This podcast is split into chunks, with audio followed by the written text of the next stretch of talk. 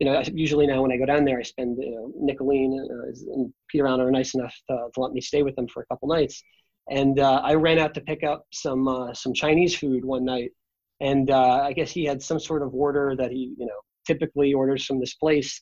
And uh, I walked in, put in the order, and uh, the woman looked at me and goes, "Oh, I know your dad. You must be." That's awesome. I, uh, I, I, I, bust his, you know, his chops every time I get uh, the dad jokes. But, uh, Hello and welcome to the Ex Animo Wine Co podcast. I am David Clark. Ex Animo Wine Co is a wine distributor based in Cape Town. Please go to our website exanimo.co.za for more information on what we do. The purpose of this podcast is to document the stories in South African wine. We are interested in how we got to where we are today and where we're going tomorrow. Thank you very much for joining us. We are in the middle of a government enforced lockdown here in South Africa where the sale and movement of wine is, at least for now, forbidden. So, to keep ourselves busy, we've decided to release a new podcast episode every day during lockdown. We are using the internet to record these podcasts and it doesn't always behave. So apologies for any issues with the audio. We've tried to edit it to make it as listenable as possible. Today on the podcast, we have Dom Nocerino of Vinifera Imports based in New York. A bit of a change of pace for the podcast today. Dom isn't professionally involved with South African wine, but he has been involved with wine his whole life as his family has been importing Italian wine into the US since the 1970s. As you will hear, Dom is an articulate, knowledgeable wine lover and can also grow a mean mustache. Check out our Instagram feed for a photo of Dom holding a bottle of Cartology and sporting an excellent soup strainer on his top lip.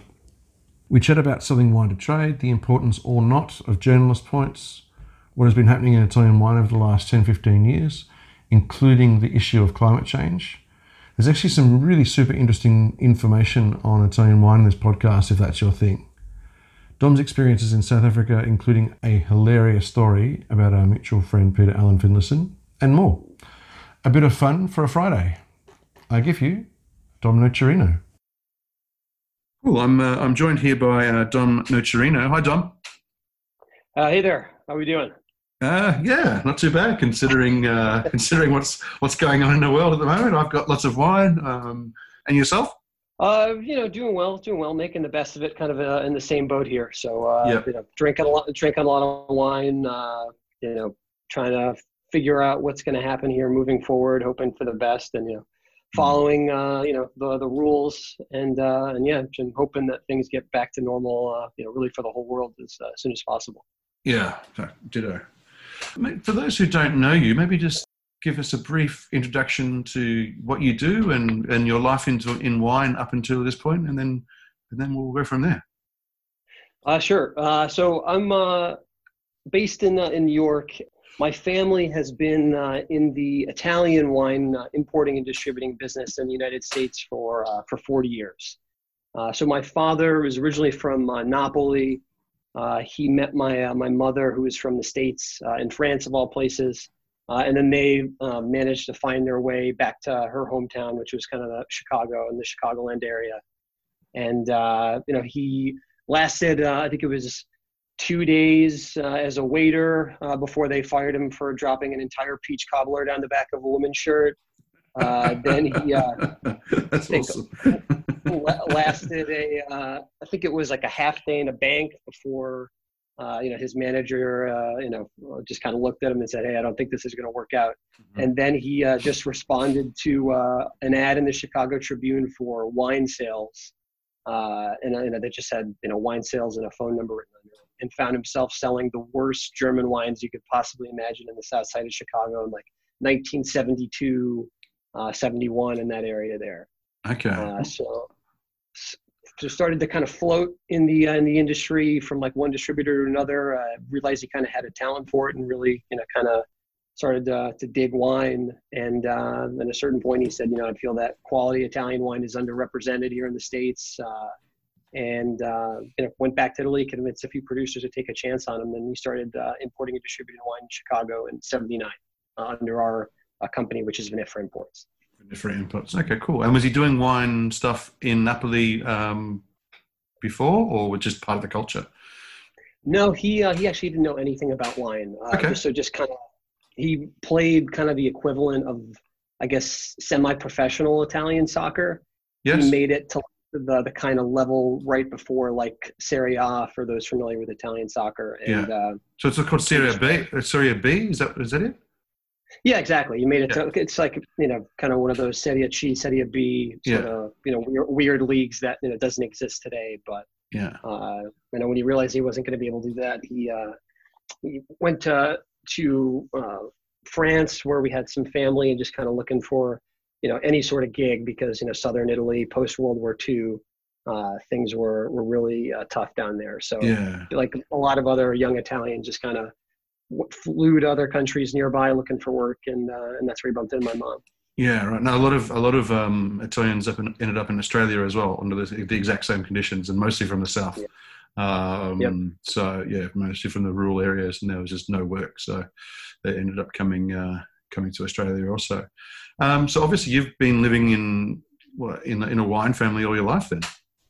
Yeah, it's it's kind of funny. Like uh, I'm a lifer uh, in the wine business. You know, when you talk about kind of the multi generational uh, stuff with wine, usually it's producers in the old world and that sort of thing. But uh, you know, I grew up uh, kind of like like the you know kid of any you know immigrant parent or parents. You know, that can probably relate. You know, especially those with their own you know gigs. You kind of helped out, uh, like kind of all hands on deck. If you're part of the family, you gotta you know earn your keep. So like probably my first memory in one capacity uh, or another is working for the family business was I was probably about maybe four or five years old and we had received a, uh shipment of I think there were five liters of Chianti Classico that were in wooden cases.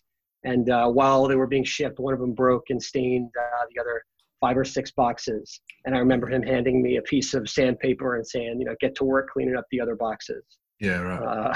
uh, so Glamour. you know, from there the glamour yeah. of, uh, of the wine business. That's right. certainly is. Certainly is. Uh, so yeah, so just kind of you know everything from doing stuff like that to unloading containers to cleaning the bathrooms to just really kind of doing everything. And then uh, I was really fortunate that I got to go back to Italy a lot. You know, as a kid, I think the first time they sent me over there by myself was probably about eight or nine.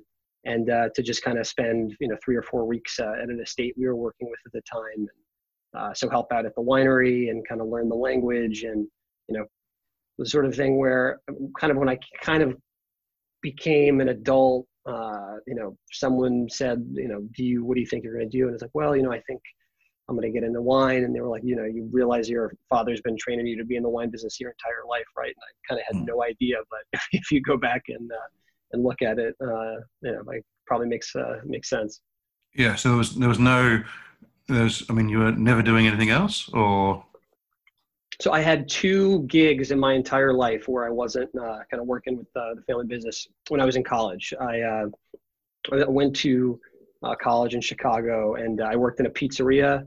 Uh, so I was making pizzas. And then my other gig, uh, which was just really a seasonal one, was I worked uh, in a theatrical uh, production costume company. Uh, so basically had access to all these great, like, you know, more or less theater quality costumes. So yeah right like Hallow, like Halloween, I was able to bust out like the full like Aladdin costume. Like it was a pretty Okay. a pretty good gig as having access to, to some funny stuff. And what were you doing there?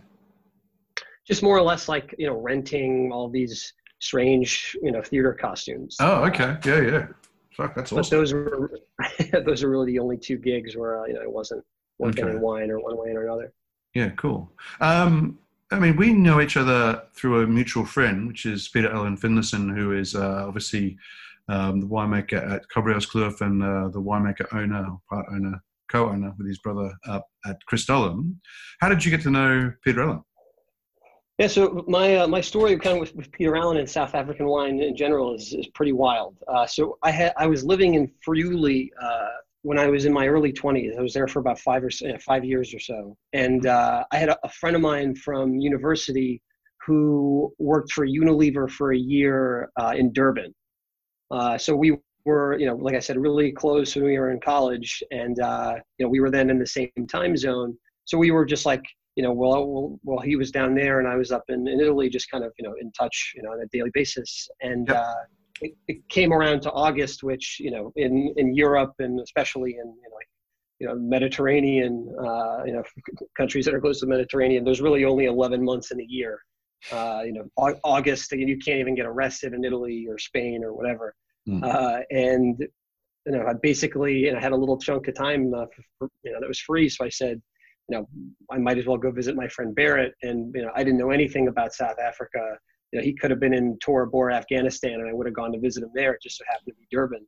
Yeah. Uh, so before I, you know, went down there, I uh, ordered a mixed case of wine uh, just to kind of, you know, see what was happening down there. And uh, when I found myself in Durban, and uh, I just really fell in love with the country uh, and the, and the wines to an extent as well. Um, you know, uh, basically, I, I don't just there's something that's really just kind of great, a really great jovial kind of approach to wine too, which I think kind of in the old world, you know, people can take themselves really seriously. And down there, there was just this kind of like good, fun energy and approach to wine that I think is, you know, I don't know if it's unique to South Africa or unique to the New World, but uh, it was something that I really, you know, kind of dug. And you know, uh, the, the other thing about South Africa too is the country is just stunningly beautiful. Uh, so you know, between the wines, the landscape, the people, you know, I kind of fell in love with it right away. And uh, we only spent, uh, I believe it was a day or two, uh, you know, in the Cape. But you know, I kind of just from that those 48 hours, you know, told myself I wanted to go back when I would have an opportunity again. And uh, and then maybe I think it was in 2016, so three years later, uh, I went back just by myself for two weeks. Uh, and you know, the only winery I visited was uh, was uh, the Sadie fa- family. yeah. Eben was really generous for this time, and that's kind of where this all started. Yeah, cool, man. Is that the um that mixed dozen? Is that the invoice you sent me a few days ago? Yeah, that was it. Oh wow. I'll uh, I'll just read through what's here. Um, so you had uh, Columella 2010, um, mm-hmm. uh, Saskia 2011 by Miles Mossop, Max mm-hmm. 20, 2008 by Miles Mossop, Radio Lazarus 2012, Intellego Chenin Blanc 2012, Intellego Red 2011, Lammershoek Syrah 2010, Tokara Directors Reserve Red 2008, and then three of the uh, Ouwingerdreeks wine from um, from Eben. So you had Kokerboom, Soldaat, and the Scorpion, all 2012. So it's not a bad little mix dozen, to be honest.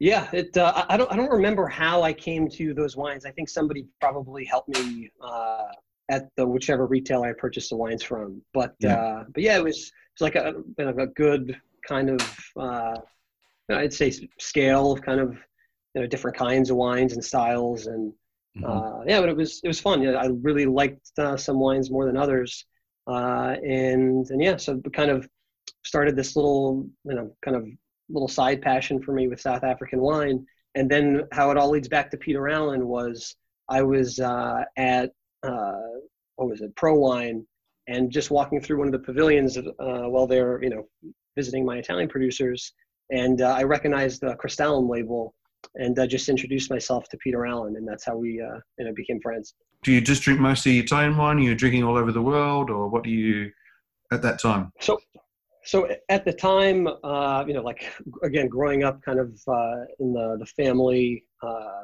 you know, business that I did, and I, I say this tongue in cheek here, but mm. like you know, I didn't know they made wines anywhere else in the world until I was you know 22, 20, 23. Yeah, yeah, yeah.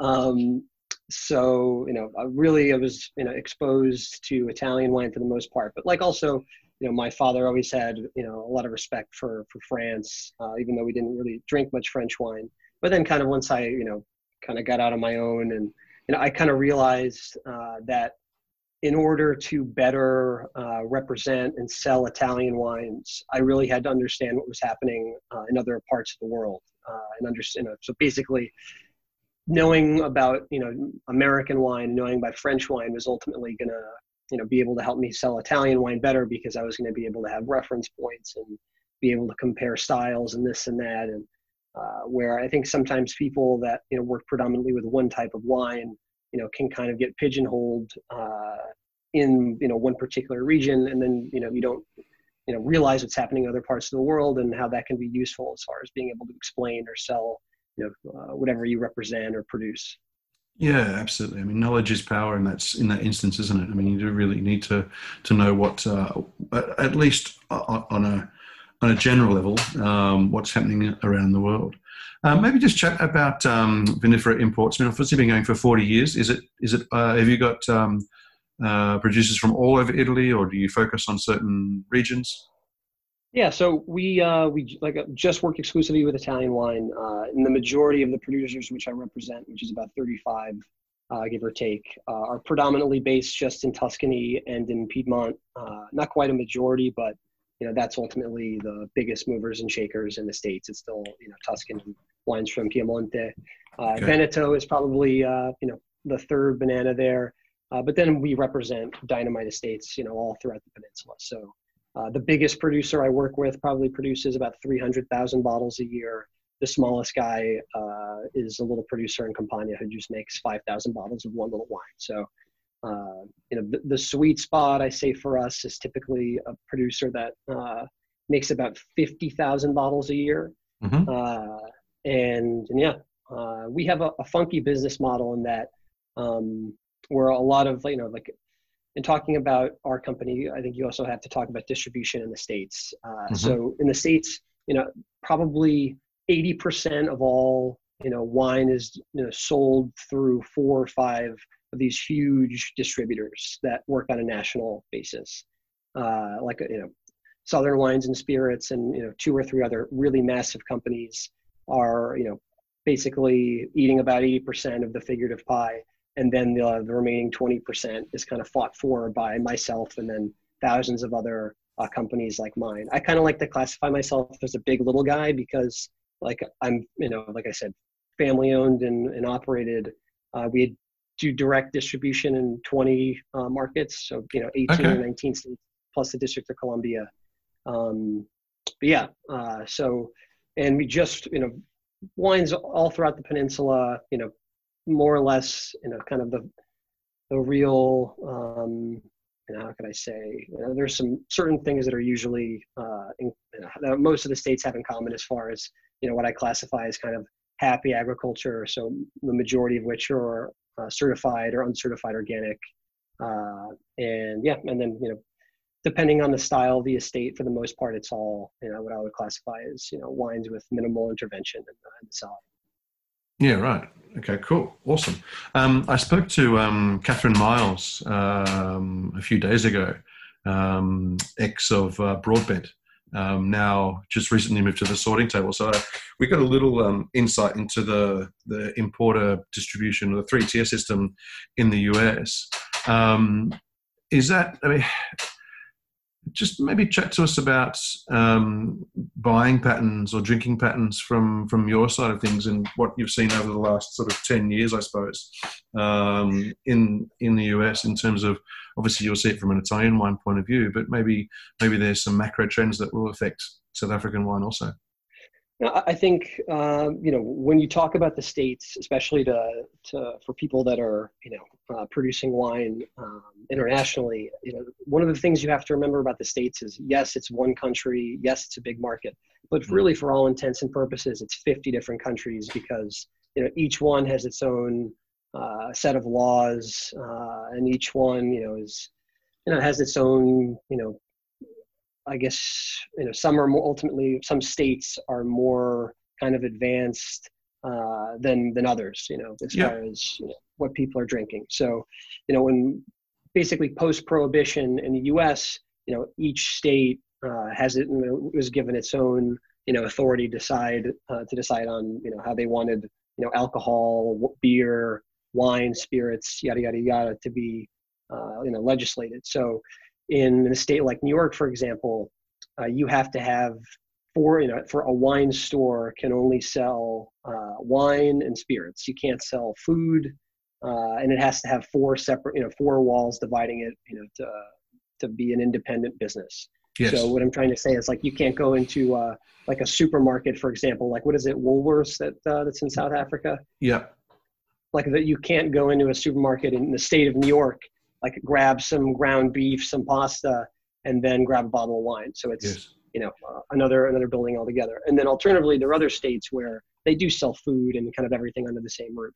Yeah. Uh, you know, so basically know that every state really is different. And then as far as drinking patterns and so on, uh, you know, talking about it in the context of Italian wine, you know, we, you know, definitely see a state like New York uh, having more interest in, you know, products that are a little more uh, funky or a little more esoteric.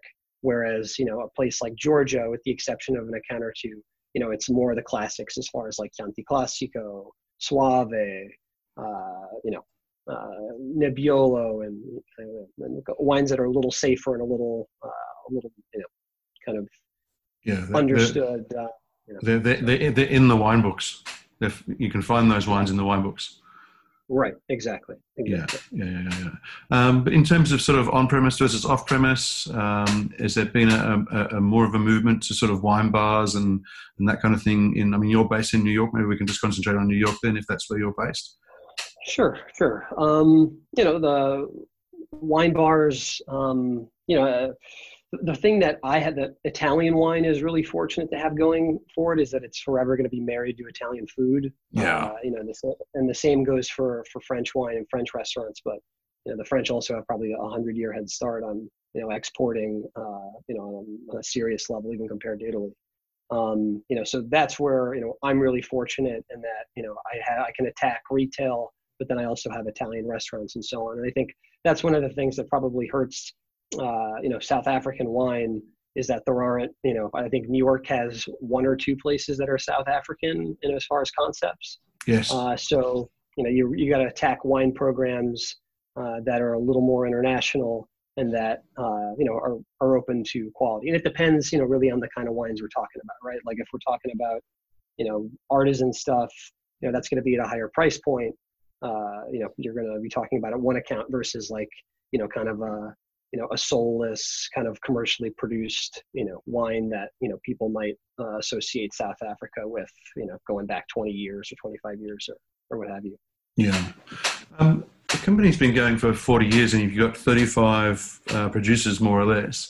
Um, does that mean you don't really add producers very often or do they come and go? Is it, is it, is it a high, t- is it a high churn or is it, is it quite minimal?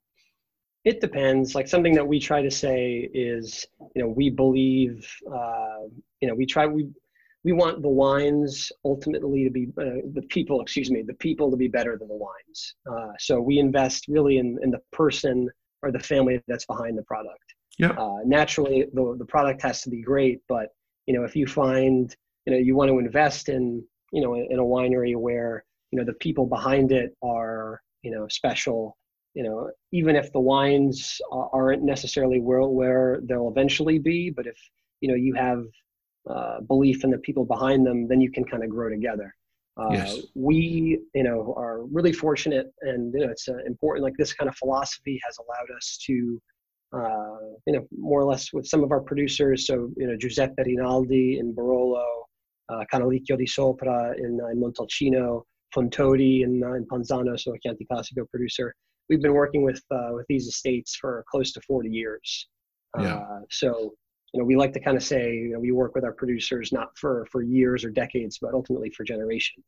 Mm-hmm. So you know with an estate like Rinaldi, uh, you know my father originally started buying the wines from Battista Rinaldi, and now I work with you know his two granddaughters. Uh, so you know. Yeah special yeah. stuff. So for you know, for me, like these people were more or less extended members of my family before I ever really understood what wine was.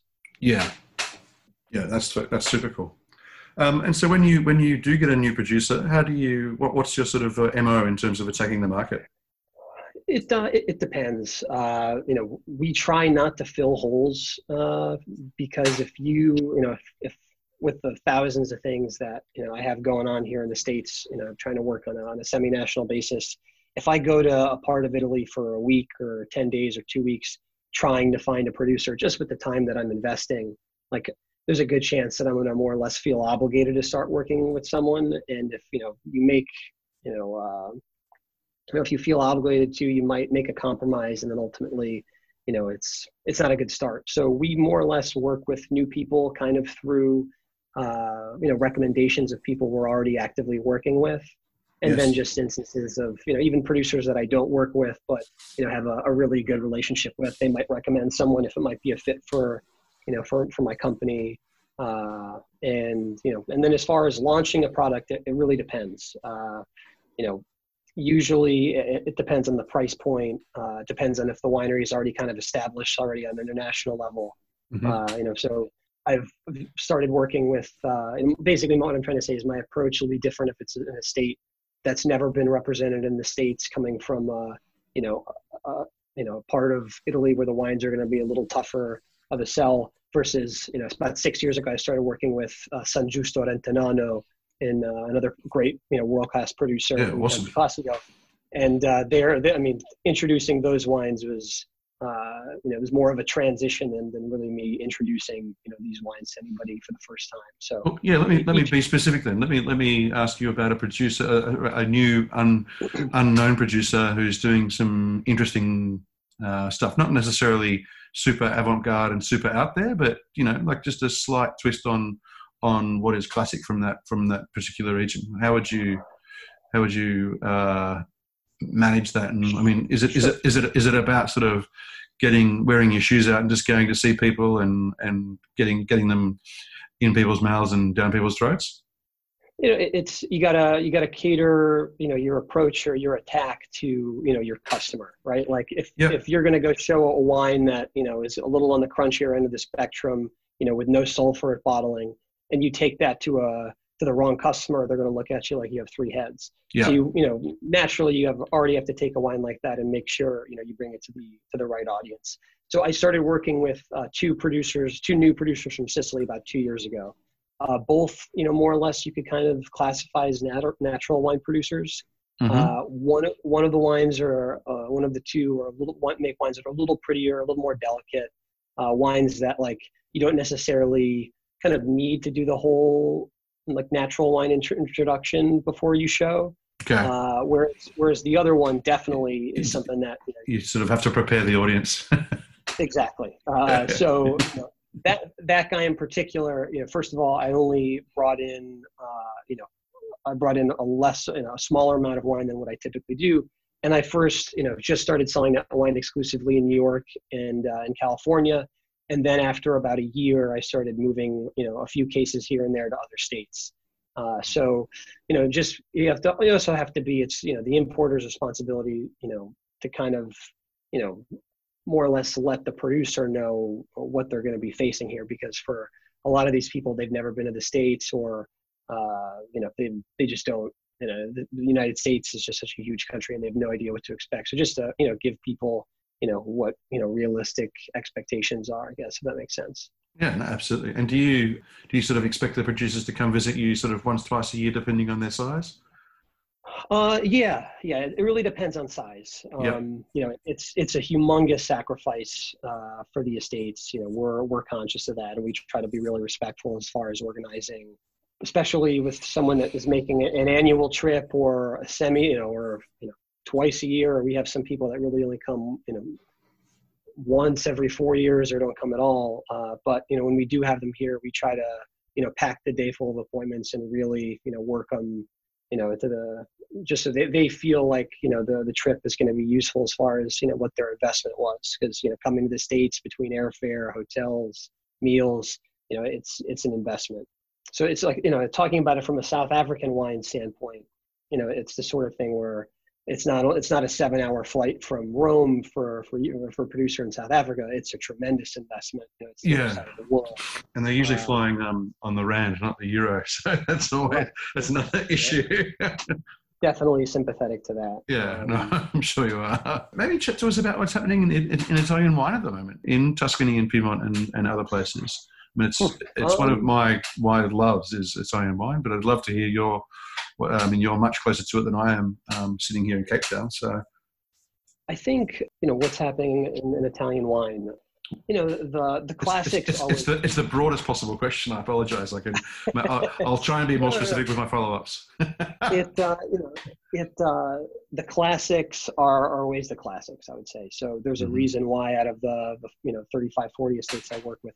Uh, you know the biggest you know regions represented are you know Piedmont and Tuscany. So uh, you know there's I would say more and more interest really in uh, in you know in Great Nebbiolo. So you know Barbaresco, Barolo, uh, you know, those are wines that have really become fashionable in the last, uh, you know, seven, eight years more than, you know, they were in the past. They've always been well known, but I think because of, you know, the price escalation that you're seeing in other collectible, uh, you know, parts, you know, wine collect, uh, collectible wine parts of the world. So say Burgundy and, uh, you know, that's pushed, you know, some Burgundy collectors uh, into Piedmont and uh, that has caused you know uh, more scarcity among some of the great producers of those uh, regions. Uh, Tuscany is, is like I said, is strong, especially for America. Americans love Brunello, love yeah. love, love Brunello, uh, and Chianti Classico is is getting stronger and stronger. I think we're uh, slowly starting to see kind of um, not necessarily on a consumer level yet, but okay. uh, definitely, uh, you know, kind of buyers and uh, and you know people that really know their wine in uh, the states are starting to get interested in kind of the eventual you know segmentation of Chianti Classico. So talking about the difference in you know Chianti Classico from Panzano versus Gaiole versus Greve versus Castelnuovo. Uh, which I think is ultimately, uh, you know, is good for you know that that region in general. No, awesome. That's that's great news. That's um, because when you're there, it makes sense. Obviously, with these things, you, if you visit there and you go and taste at a few places, you know, two places a day, because that's pretty much all you can do in Italy, because people want to feed you uh, all the time, and then you taste the wines, and then they, and you do get that regionality even within a sub sub regionality, I guess you'd call it. You know, southern Italy too is you know the value is just off the charts down mm. there. Uh, you know, so I'm a having you know, my father from from Napoli, from Campania, I've uh, a big soft spot for for Aglianico uh, and you know whites from Campania as well. You know, there's I think some from a textural standpoint, uh, frequently some of the the great South African white wines uh, that I find have something in common with kind of the Southern Italian uh, stuff from a textural standpoint. So like yeah. Fiano, uh, you know, Falanghina when it's done right is a beautiful wine, and you know these are things that are you know pennies uh, or going for pennies and what they probably should go for. Yeah, in terms of their character and drive and, and uniqueness, for sure. Do you, do you get a lot of ex immigrants from southern Italy only wanting to buy southern Italian wines? Is that, has that got some power in the market or not really? Uh, not not really. It depends. Like you know, most of most Italian restaurants are still going to be in the same way, outside of a few instances uh, like there's a outside of a few concepts that more often than not are not associated with Italians or Italian Americans. Uh, most people, most Italian restaurants are going to be heavy in Piedmont and Tuscany, and then have a little spat, you know, a little bit of everything else. Like Etna wines from Etna became really fashionable in Italy and also uh, in the states over the last five or six years. Uh, so you know, there's probably a disproportionate amount of wines from Etna on you know wine lists here relative to what I would, in my opinion a balanced uh, you know Italian wine list should look like. Yeah, but, Etna's, uh, Etna's almost like the Jura of Italy, isn't it? I mean, just this little unique spot that exploded in in sort of sommelier circles. Yeah, uh, absolutely. It's like look the, the wines are you know when they're when they're done uh, right they're they're delicious. Like I think aesthetically when you talk about a, a wine producing region and there's an you know it's on an, an active volcano i think there's going to be an inherent level of interest and excitement especially if people mm. have an opportunity to see it. So i think the aesthetics definitely come into play too. And it helps that it's demarcated and limited. That sort of drives up the interest also. Yeah yeah, for sure. What's happening in Barolo and Barbaresco at the moment? Obviously, throughout the sort of the, the 80s and 90s, there was those sort of new style versus old school, you know, small new oak versus old botte. And is it pretty fluid there now in terms of what producers are doing? It- um, I, I would say today it's like we're like to your point about in the 80s things being you know very very kind of marked as far as you know shirts and skins traditional versus modern today there's a lot more gray uh, than anything. There are still some, uh, you know, some by you know kind of reputation, you know, traditional producers that have adopted uh, a little more contemporary uh, practices in their cellars, if not from a, a cleanliness standpoint. But in this day and age, it's hard to say like that guy is super modern or that guy is super traditional. Like you still can. There's still a few producers uh, that you know still use 100% French oak, but it's not quite, I guess, the holy war that it was in the 80s and 90s. Yeah, it was super division, wasn't there? I mean, it was it was quite uh, quite marked and, and, and quite contrasting.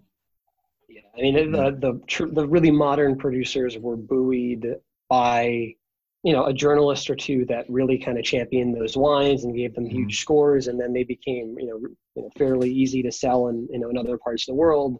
You know, in, my opinion, uh, at the you know expense of you know identity and place, but nonetheless, like they became you know commercially successful, and you know a lot of those brands still to this day are successful, but they've you know dialed it back a little bit, I'd say. Got a million different questions, so I'm just going to fire out a few, and then Sure, they're not, sure. and then they're not going to be all related, and the segues might be um, might be 180s and pretty brutal.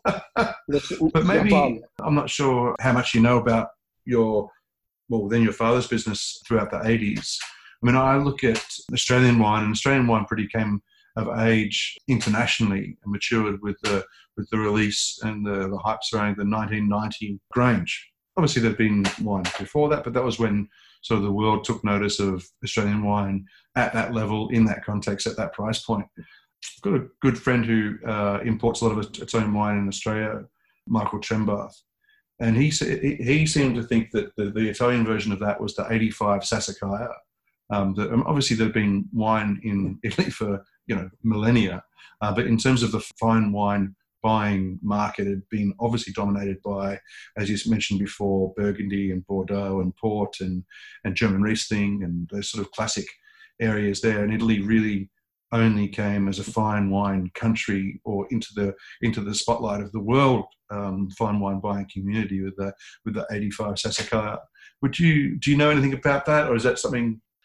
Yeah, so I mean, when you talk about, uh, I think there are the iconic houses in, in Italy. So Antinori, uh, you know, if you're talking about the history of uh, Italian wine on a, you know, uh, international level, it would be remiss not to mention Piero Antinori. Uh, But you know, those wines, uh, Sassicaia, uh, or you know, and they more or less too. When you talk about Sassicaia and Ornellaia, they really define the, you know, the appellation. Like, uh, it's very, it's very. I don't know, there's a there's, don't get me wrong, there's you know great producers down there in Bolgheri, but you know really if you're not Ornellaia or you're not Sassicaia, so Tenuta San Guido, it's you know it's it's hard to sell those wines. Yeah, Uh, the, so they- the, there's a big discount there if you haven't got the right name on the bottle. Right. Yeah. Right. Uh, and then the, the other the other name that you really have to to mention, the other two names uh, are Bruno Giacosa and Angelo Gaja. Yeah, Uh, for sure. you know, Yeah, those are you know two that we, that my family had the uh, you know the honor with of working uh, with in the in the 80s and uh, with Gaja in the, in the 90s and uh, Mhm. you know those are two real trailblazers for Italian wine uh, Yeah. you know, on an international level. Yeah. It usually takes you know more than one producer to do something, but what I'm saying really is that the 85 Sassicaia caught the world's attention, and then the others were already making great wines and were already blazing a trail on their own paths. But really, that brought people in to into Italy. Would you agree with that, or do you do you do you have a slightly different Yeah. take on it? I, think I think you know as far as far as someone that represents Italian wine, anything that is going to get people interested in the country of Italy as a whole, I welcome with open arms. Yeah, Uh, you know, and, if if someone comes to, and I- think we all in our personal histories can you know go back and think of wines that you know maybe we were excited about when we were you know younger, uh, but maybe today or ten years later, twenty years later, uh, you know we're not necessarily too excited about anymore. Uh, Mhm. So if you know, it's not to, to say to speak poorly of Sassicaia by any stretch, but I think that that wine definitely you know when people talk about Italian wine, they know Sassicaia. So Mm. if it if it exposes anyone new to Italy, you know I, I support it wholeheartedly. Uh, Yeah. But you know I think if we can get people you know exposed to you know to, to Italian wine and then you know kind of show them the breadth and great wines and the thousands of indigenous varietals that we have and different styles and regions and uh, terroir, it's it's all it's all gravy. you mentioned scores before. Is that something that still has quite a big resonance for what you do? It does, yeah. I mean, uh, we can uh, you can't pretend that it doesn't. It's it's a necessary evil. There's, you know, really, I can say three or four journalists that actually can help move cases that stir some interest. That said, more often than not, it's really it's a customer by customer case. You know, if Of course. yeah, I'm sure. I'm sure you, as as uh, you know, as a distributor down there, you know that if you go into the wrong, if you go into a place and start talking about scores, you know, they'll throw you out. Uh, but alternatively, you know, there are going to be some, you know, some people that very, very kind of score dependent and uh, don't feel necessarily comfortable maybe with their own palate. But if there's a, a great score tied to the wine, they'll, you know, they'll invest in it. Still a part of the business. Yeah, that last thing you said about being score dependent and not super confident in their own ability is is, is exactly my experience as well. For the people who are more aligned on scores, generally have less confidence in their own ability to taste wine. And and not to say they, they don't have the ability or they aren't skillful, but it's just really a confidence thing. So yeah, it's it's an interesting one. It's an interesting battle, unfortunately. I mean, we use scores here as well. We're not reliant on them. I don't want the producers to put the scores on the bottles or anything like that, or big you know medals and, and stickers and things like that. I think that's a bit garish and a, and a bit sort of short-sighted. If if a person's buying a bottle because it has a score and a sticker on it, next time it doesn't have a sticker, then you then you're stuffed. That's that's that that becomes your entire strategy to selling the wine. Try to steer away from that as much as possible. Unfortunately, it's just kind of part of the gig.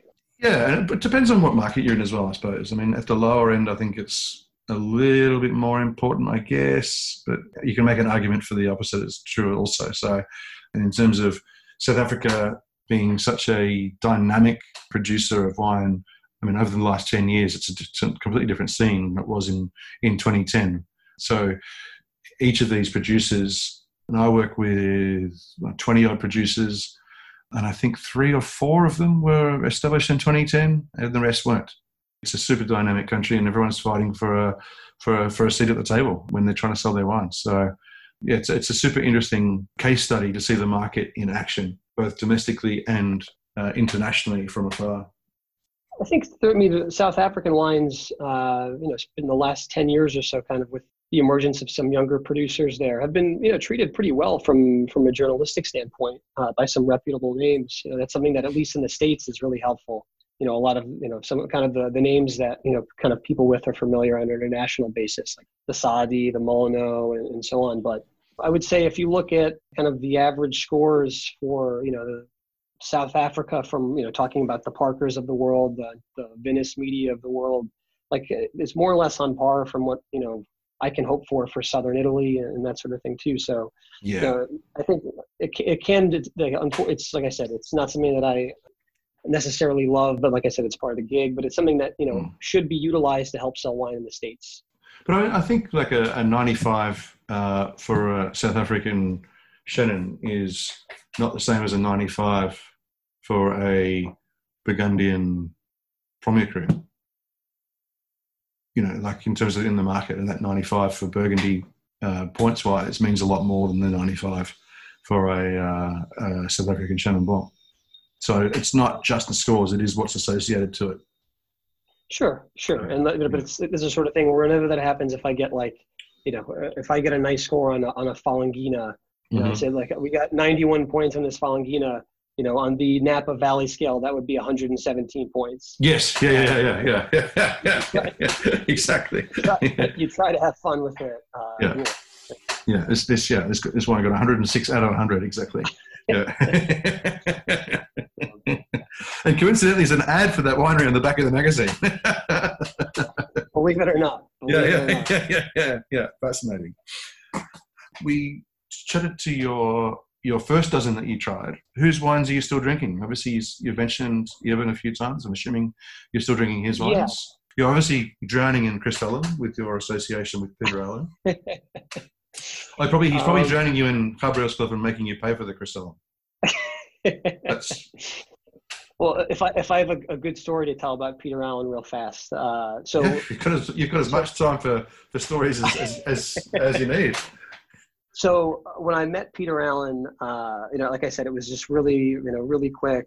Uh, it was you know, kind of five minutes, and I told him, you know, hey, I think there's a chance I'm going to be coming down to South Africa, you know, and uh, this was in March, and it was going to be in August. Asking if I could come visit him, and he said, yeah, absolutely. And I think we just connected on Facebook and then uh, you know we approached August, and I was maybe uh, ten days out or whatever it was, and I shot him a message saying, "Hey, would it be all right to come visit?" And he's like, yeah, "Absolutely."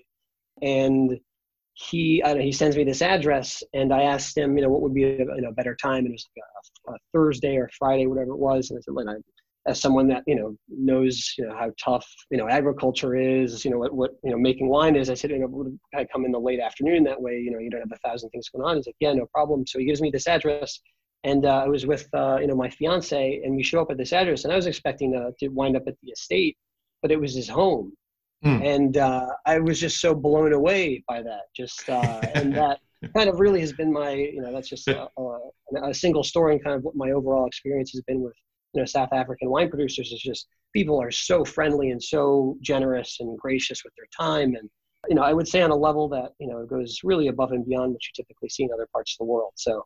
Uh, you know since that day we become you know good buds and uh, you know the, the, other quick story I like to say was I. Uh, you know, usually now when I go down there, I spend, you know, Nicolene uh, and Peter Allen are nice enough to, to, let me stay with them for a couple nights. And uh, I ran out to pick up some uh, some Chinese food one night, and I guess he had some sort of order that he you know typically orders from this place. And I walked in, put in the order, and the woman looked at me and goes, "Oh, I know your dad. You must be."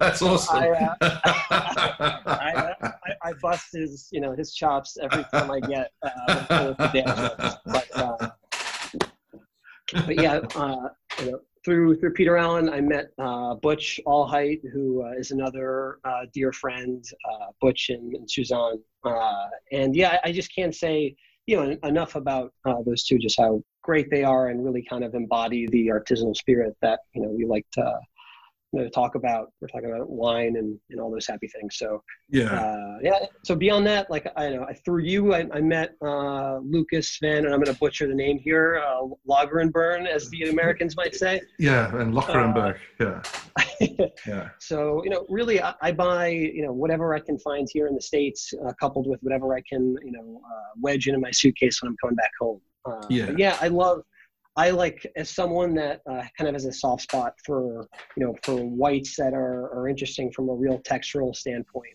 We we drink a lot of Chenin Blanc. You know, like the we love the the good Syrah down there. Uh, you know, Grenache when it's done on on a, a little on a, on a, bouncier side, I guess I would uh, say can be really uh, you know can be great as far as my palate goes. I tend to like wines with quite good energy and intention. Would that would that be a yeah, absolutely absolutely. If I'm if I'm going to drink something that's on the uh, you know on the heavier end of the spectrum, it's typically gonna, typically going to be a white wine. If anything, like I like my whites with a little more weight, a little more texture, and I like my reds to have a little more energy and be a little brighter. Uh, yeah. But you know, it it depends on the occasion, and you know, there's great wine made in a variety of styles. But, uh, but yeah, those are the, the, kind of the fast ways to my heart, I guess. Cool, man. Um, just got a couple more questions back about uh, Italy.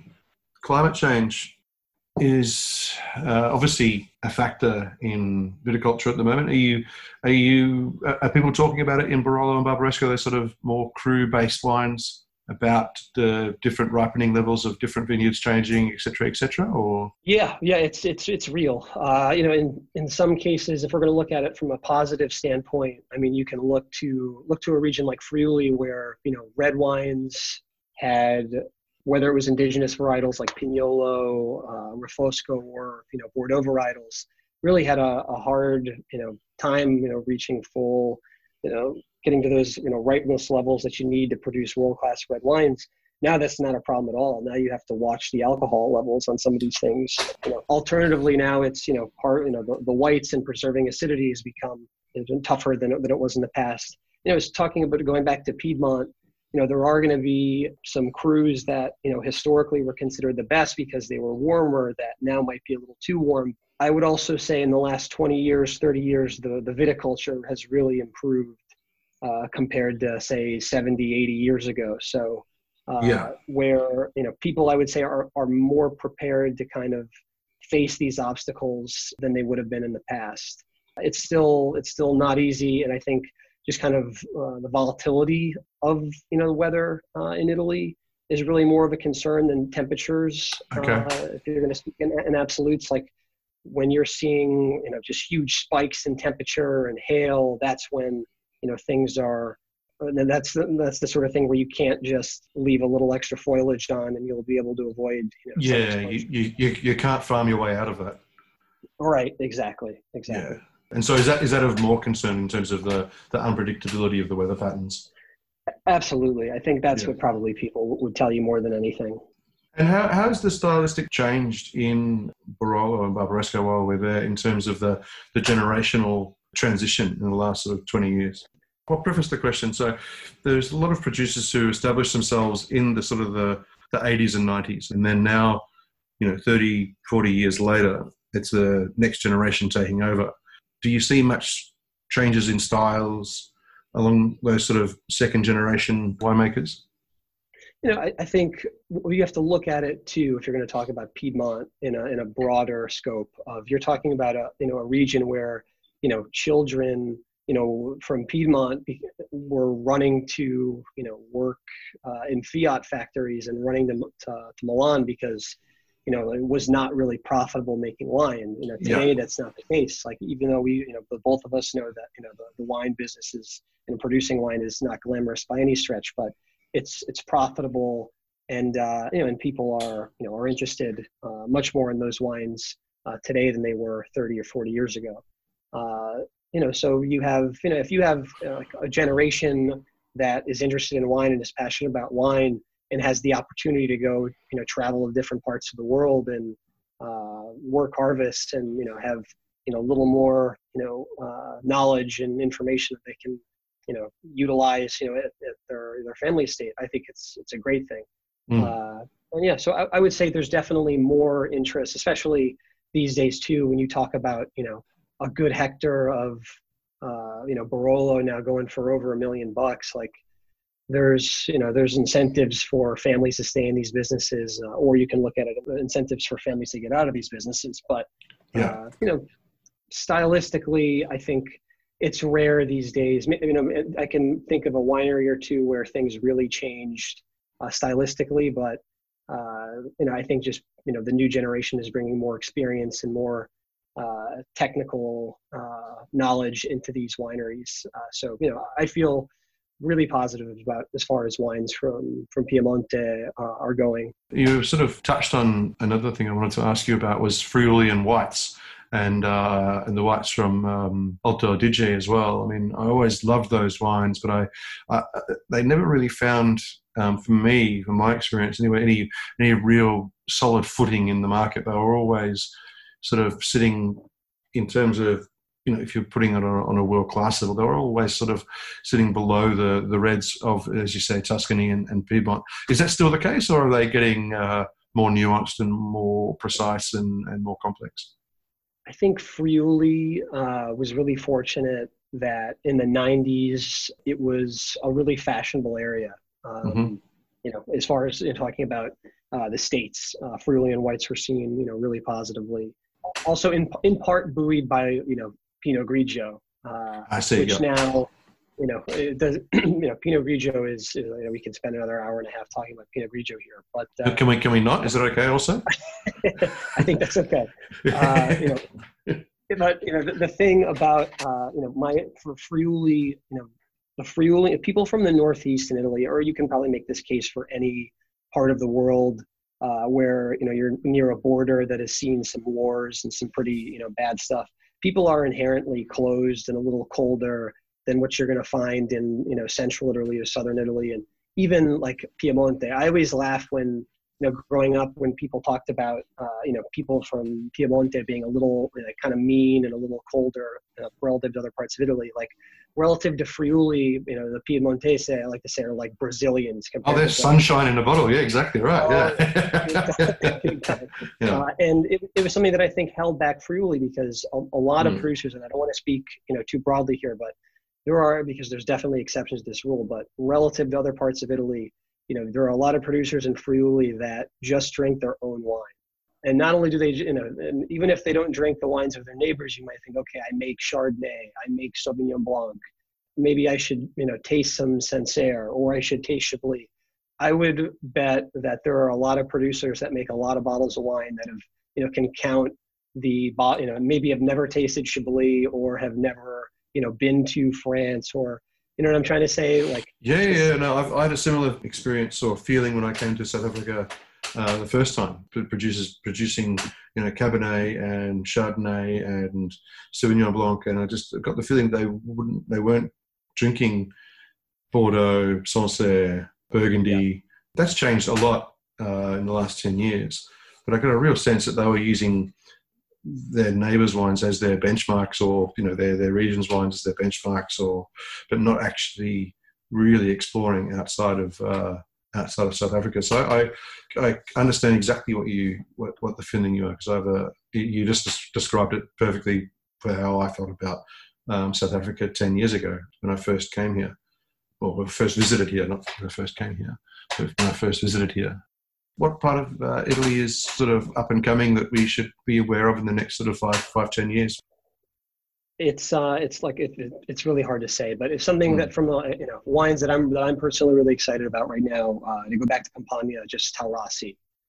Taurasi, so the really the reference point town, you know, or area for Aglianico uh, is a relative bargain to what you know the other great wines of the world go for. So even if you're talking about the best wines of Italy, uh, you, are going to name you know Barolo, Barbaresco, you know Brunello, you know Chianti Classico, whatever you, you know what are you going to say. But really, the iconic wines from those regions are going to cost you a pretty penny. Where you can get you know arguably a Taurasi from a top five producer at a real bargain. Uh, so yeah. uh, kind of you know Taurasi uh, in southern in, in Campania in general, I like to typically say is about 20 years behind, you know, Tuscany and Piedmont. In so, price, you mean, or in, in, price, but really just from a from an organizational standpoint, uh, you know, it's yeah, right.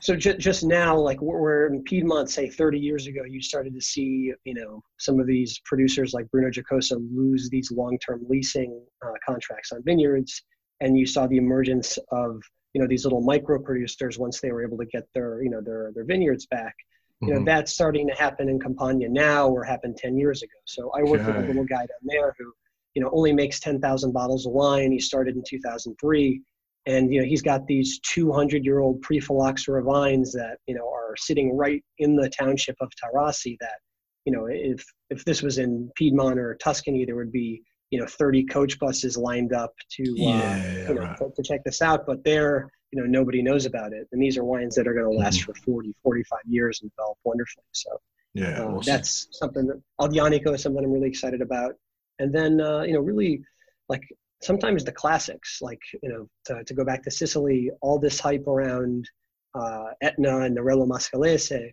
you know people are forgetting about what great Nero d'Avola is and you mm-hmm. can get a world class Nero d'Avola really for a song. So you know these are some things that you know, and, and, and for me, from a, an importing and distributing standpoint, these are varietals that people already know. So I'm not having to kind of explain what is you know some obscure varietal from you know a region that they might have not heard of. Where I can say this is a great art, you know, a little producer who just started making wine five six years ago.